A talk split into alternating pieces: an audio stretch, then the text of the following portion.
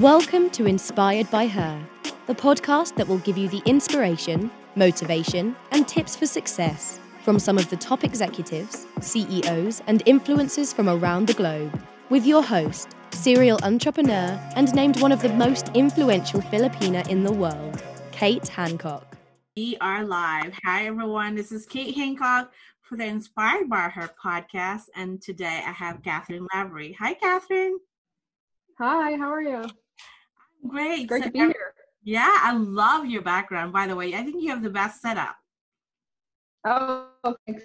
I set up my my camera so that it's my webcam. Uh-huh. It's so great. So everyone, Cathryn is the co-founder and CEO of Best Self Company, an organization dedicated to helping people become their best selves, fulfill their potential, and lead happier lives. Now, starting as an Irish immigrant with zero business experience, no personal network, and little resources, Cathryn has transformed herself into a serial entrepreneur, which I can't wait to hear your story, creating multiple brands and even helping others bring their ideas to life. Now, she's been featured at HuffPost, Wall Street Journal, now Forbes 30 Under 30 in 2017, and New York Times. I'm so excited. Yeah, it's great to be here. Yeah, so Cathryn, tell me, what was your journey like to get where you are? I feel short, but also long at the exact same time. So I moved from, I used to be an architect, so when I moved from Ireland, Northern Ireland specifically, I went to uni in Scotland and England, and I moved to be an architect to New York.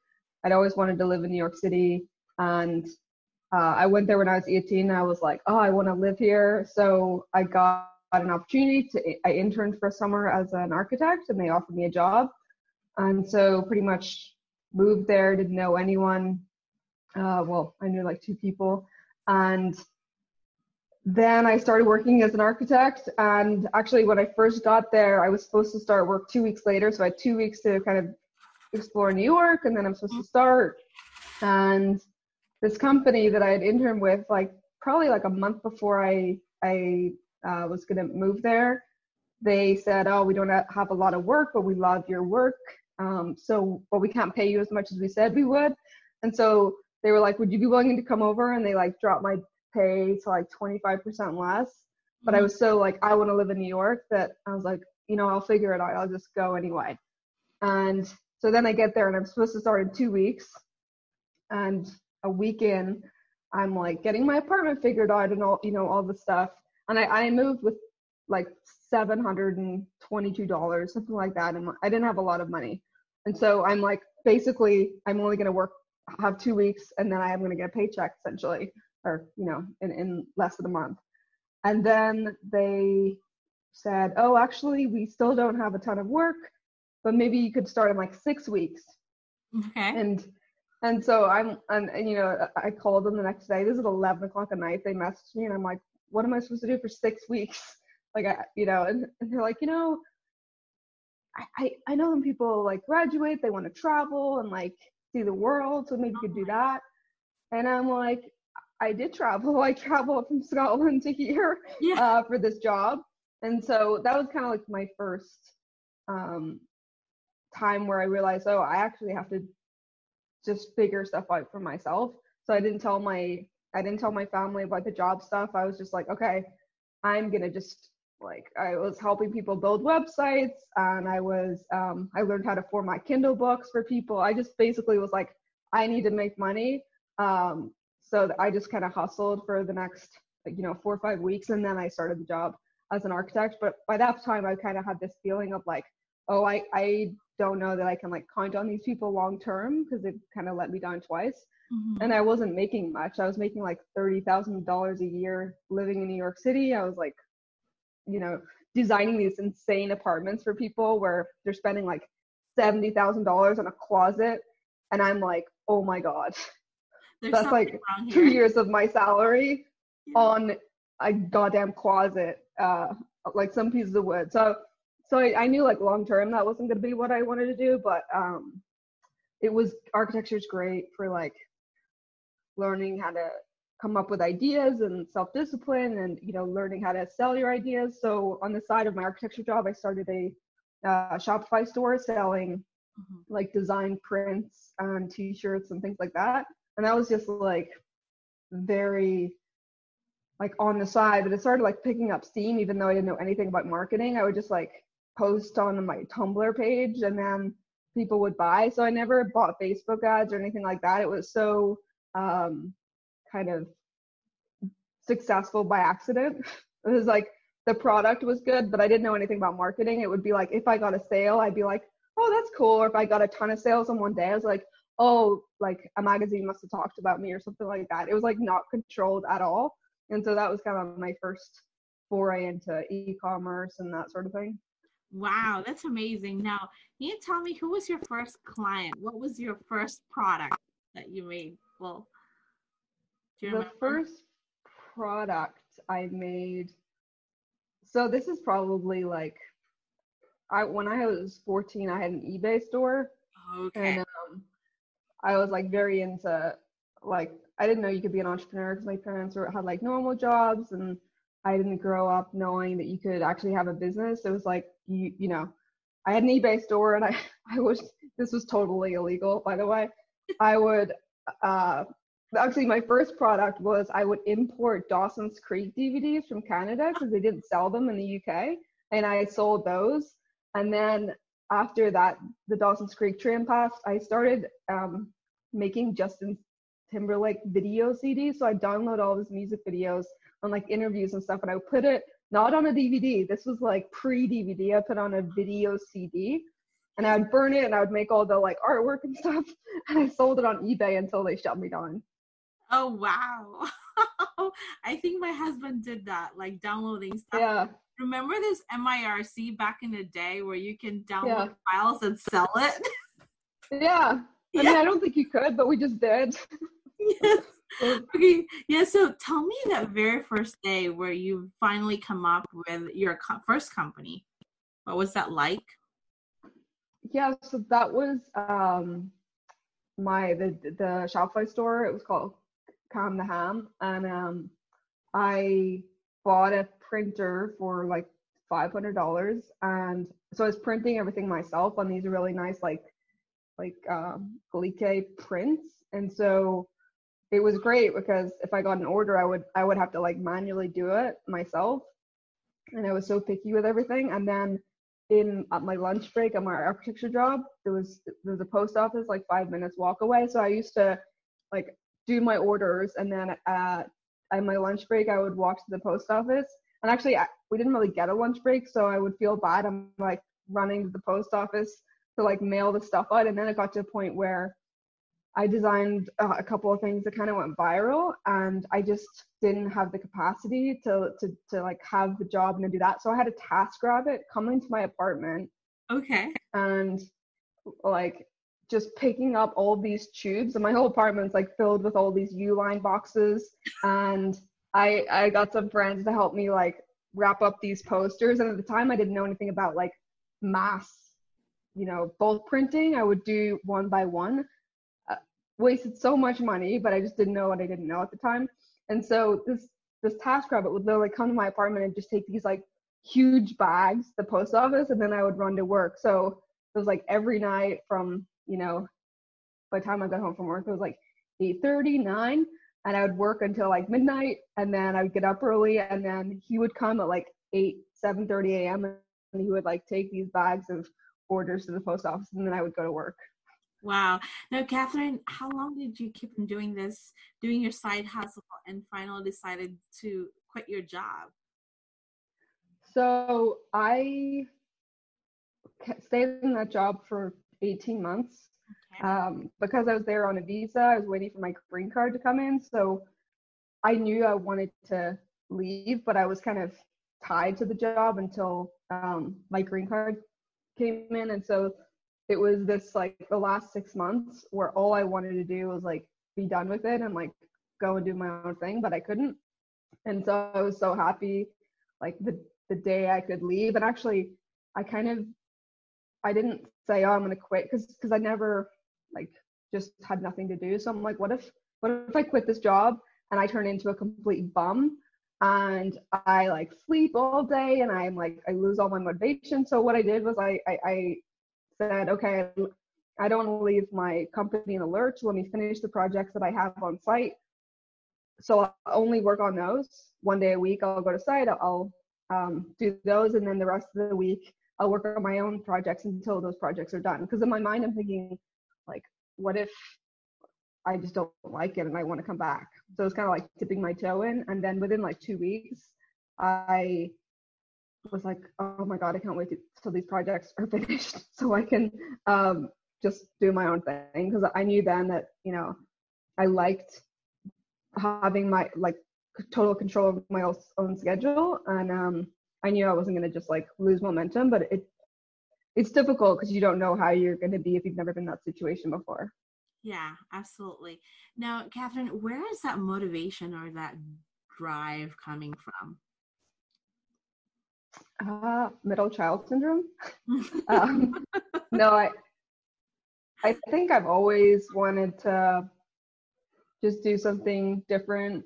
I didn't know what that would be. Again, I didn't know that you could just have your own business. And I've always, particularly since I moved to the US, like there's such a culture here of, you know, this American dream of like, really, if you work hard and you know, develop yourself personally, like you will get rewarded. And I've definitely experienced that. And so for me, I've seen how I've developed myself personally, and that's affected all areas of my life. And that's kind of a constant need for myself to grow that drives me personally and in business. Wow. I love how you're sharing the story of you working and packing and shipping during your lunch break, because I kind of did the same thing. And eventually, so I can totally relate to you in that one. And so tell me about that. So you created a Shopify store. And how much have you sold the first year?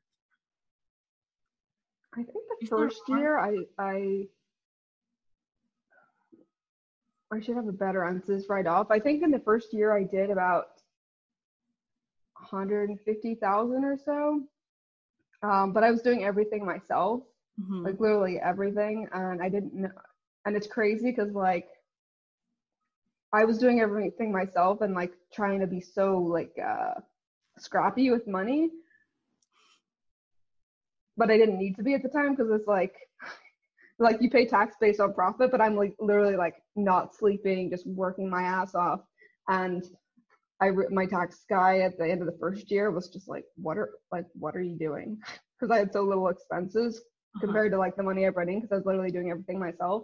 So I learned some lessons there, but I think this by the best year of that business did about like 250 mm-hmm. or so, and that was like I call that business like my vehicle to freedom business. Like it was never going to be the thing that I did forever, but it allowed me to, you know, learn new skills, like learn about e-commerce, learn about what I actually enjoyed doing, which was a lot of like the product creation. And then I got better at the marketing, but I wasn't good at that at the start. And then also it became kind of this business that was a cash flowing business that allowed me to explore other things. So and I think a lot of people, that's a great business to start, something that you can learn a lot of skills in and also, you know, be able to really explore what it is that you want to do long term.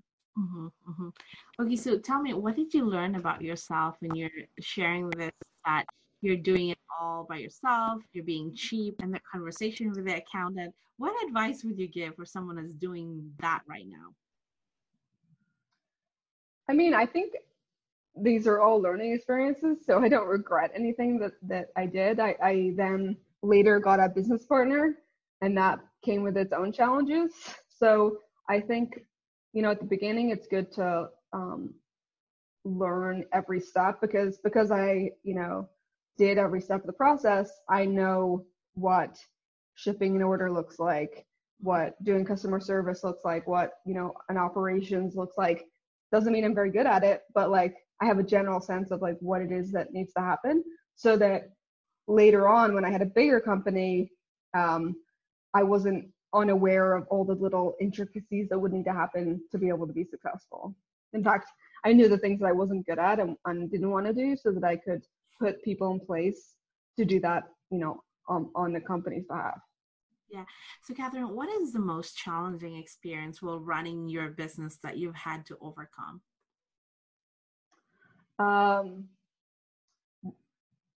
What is the most challenging? I mean, since I've started, there's been one, it's been, you're constantly running into challenges. Mm-hmm. I think the problems that you come up against are directly correlated with yourself and what you can handle in that moment.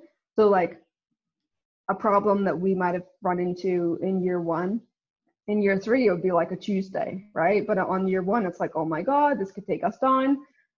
Whereas year three, it's like, oh, I know how to deal with this.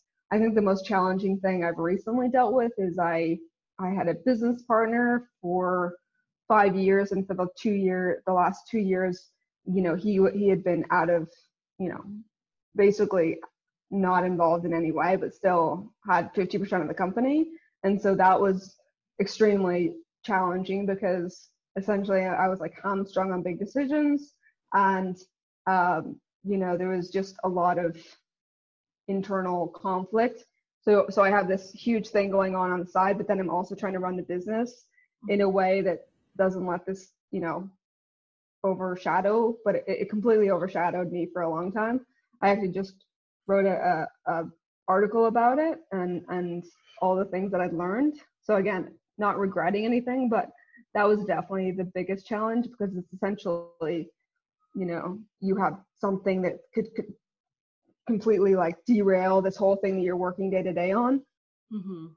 but you can't really deal with it, but you're still having to work day to day on it. And in my mind, I'm thinking, well, I want to keep the company going and I want to maintain a team, but if I grow this thing, I then have to pay out this person more money. And so it's this like tightrope of like, okay, what do I do here? And so that it was almost like a split personality of like, you know, the selfish part of me that obviously didn't want to pay out more money, but then the part of me that like wanted the company and the team to grow. And so that was definitely the biggest struggle I've been through recently. Yeah, I could understand. Now, did you hire a lawyer before you created a partnership with the partner? Did you have a good operating agreement? No, had a terrible operating agreement. In fact, everyone, when it came to the point where I was like, I need to get out of this thing, mm-hmm. or like figure out how we can negotiate this thing, every lawyer I would show it to was like, this is a terrible operating agreement. I'm like, I know that. I know. I already know that. I need help. And so actually the thing I just talked about was like things that you need in your operating agreement that I didn't think of. So like vesting is pretty common in startup world, where you get your equity over time. So usually it's like 4 years. Yeah. Whereas in a lot of bootstrapped small businesses, you just get it all up front. And so had we had just done that one vesting thing, you know, my partner might've only had 25% mm-hmm. instead of 50%, you know, cause he was gone after like 2 years. So, you know, that's just like a learning experience I didn't know at the time. And, you know, just a lot of things I would know to look out for as red flags that I didn't see at the start. Yeah, absolutely. Now, is that problem solved, or you're still partner, or are you still dealing with that right now? Oh, that's solved. Thank God. Oh, yeah. I'm like just over a month out of that. That's wonderful.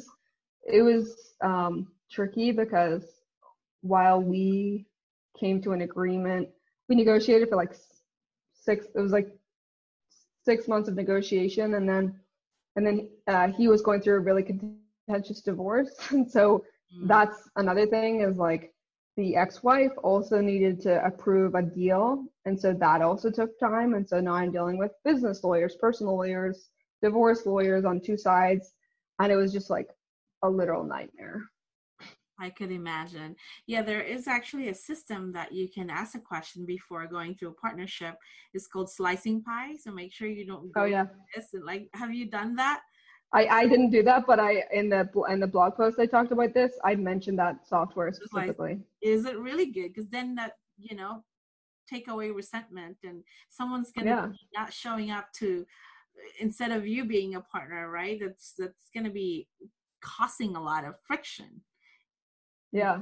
I also would never, I pretty much don't think 50-50 partners should be a thing, because, you know, it's like a lazy way to make a decision. It's like a compromise in the beginning, because you can't have hard conversations around like what actually makes sense.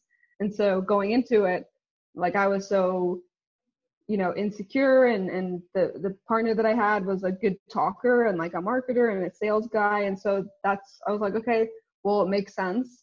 Meanwhile, I had all the relevant experience for what it is that we were trying to do.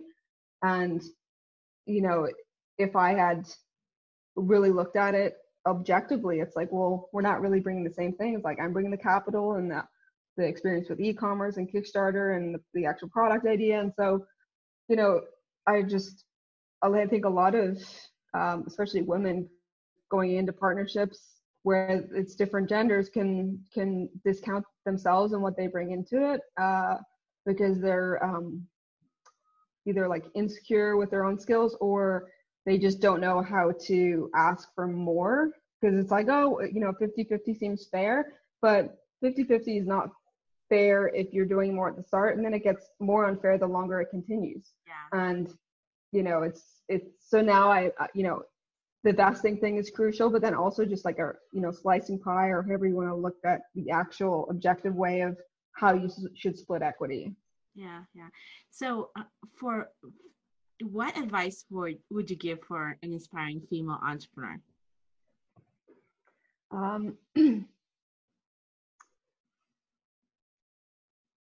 I mean, so I have this thing where like I want to create a t-shirt that says like, it says girl boss on it, but girls crossed out. It's just like boss.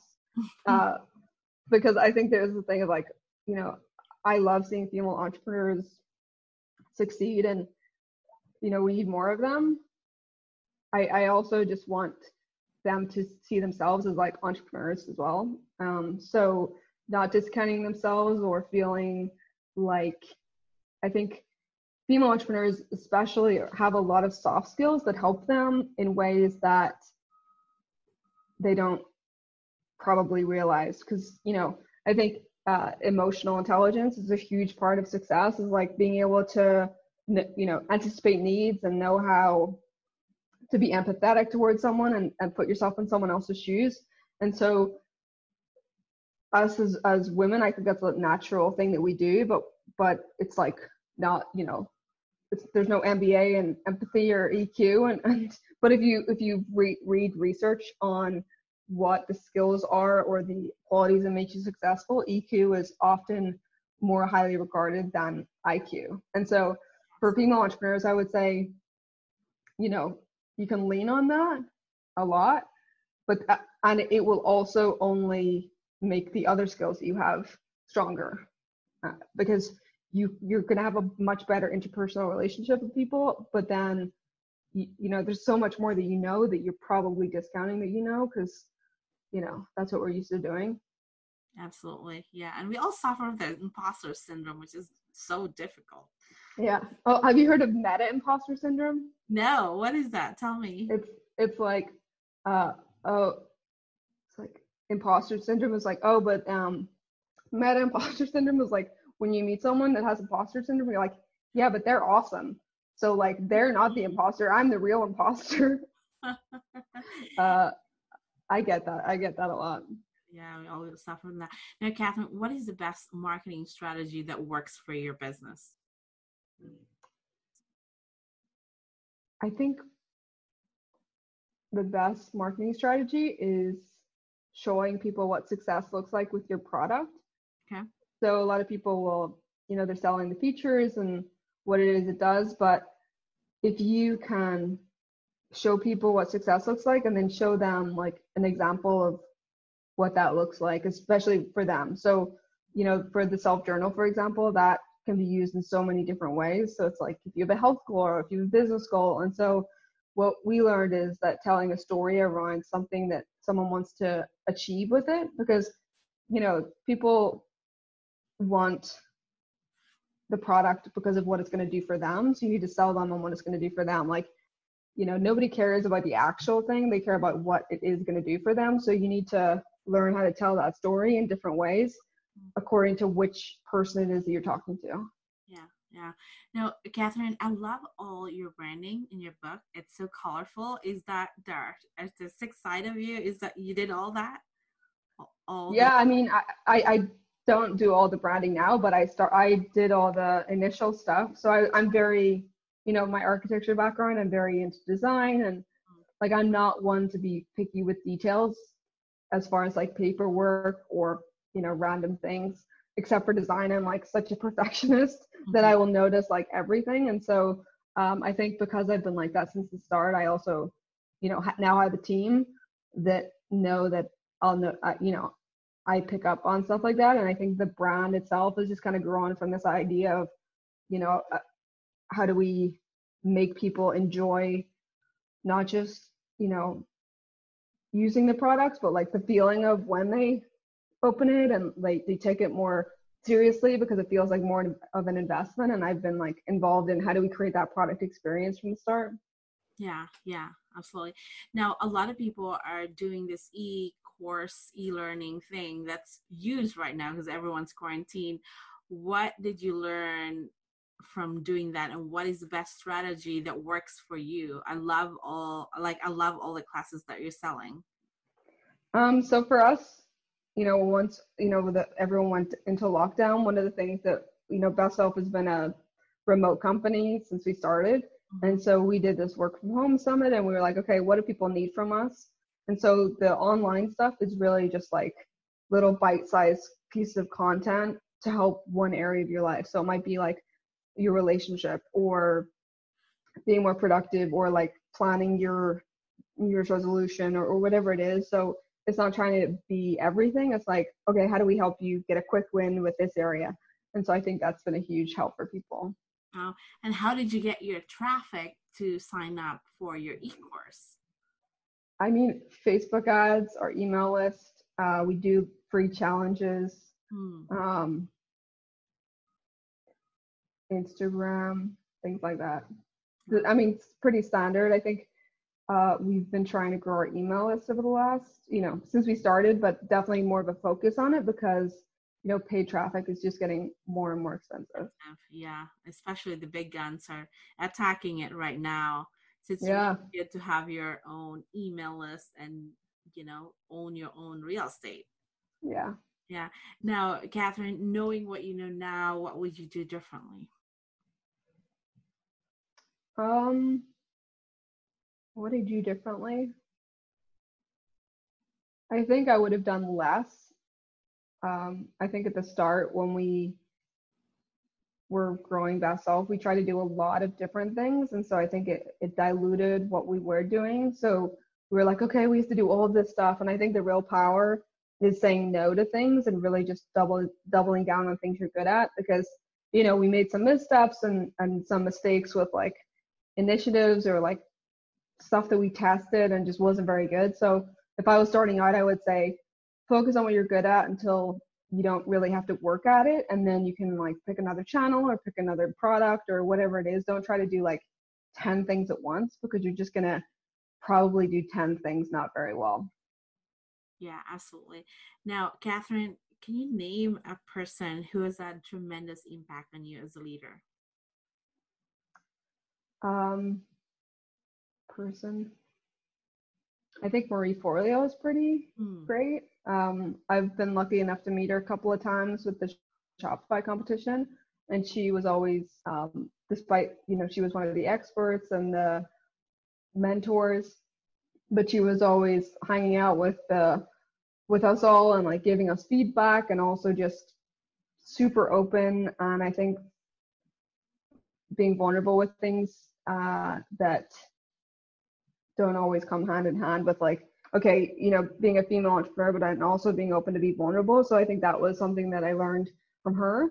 And I also just, like Sarah Blakely, that's another person that I've never met her, but I think what she's created is pretty incredible. So I love seeing like powerhouse woman create something huge. Yeah, yeah, absolutely. Now tell me, how's your parents? Are they supportive of you now being an entrepreneur, or they're still freaking out? Tell me. No, they're fine now. My mom was always like, knew that I would be fine, whatever. So even when I told her I was thinking of I was gonna quit, she's like, "Oh, grand." And my dad, he's, you know, a doctor and was, you know, has lived, worked in the same hospital, you know, worked in the same job for, you know, 40 years or something like that. And so for him, it was like, you're going to quit your architecture job. And I think a lot of my friends in architecture were, you know, like thinking I'm having a midlife crisis or something.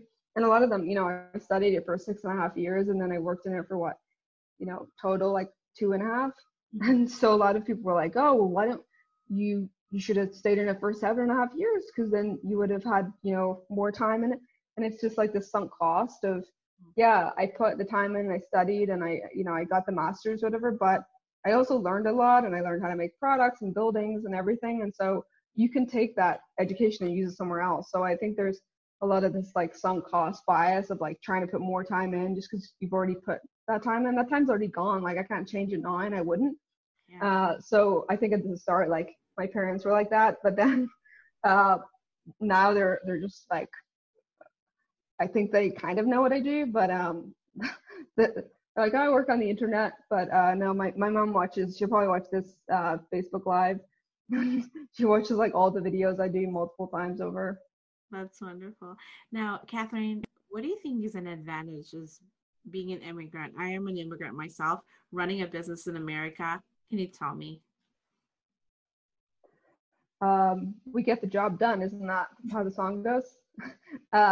I think for me, if, you know, I think it's just this idea of you come over here, and then there's this idea of the American dream, and you have to work hard to get to it. But I do think like, well, you have to work hard and you have to work smart. There's a lot of people working really hard that, you know, really, really hard that are not doing this same. So it's just a different model. But I think for me, it was just this idea of like, well, I don't have anything else to fall back on except, so I have to make something work. And I think that kind of your back against the wall thing makes you just figure stuff out that maybe if you had an escape hatch that you go to, or a support system, then you wouldn't need that as much. Yeah, absolutely. Now, think of someone who cares deeply for you. What would you say your purpose is? My purpose is to help people become the best version of themselves. Love it.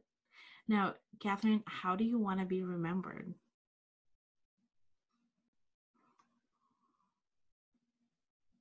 I think I'd like to be remembered as creator. So yeah, I like to write, I like to make products, I just like to create things that either learnings that I've had or things that I think will help people.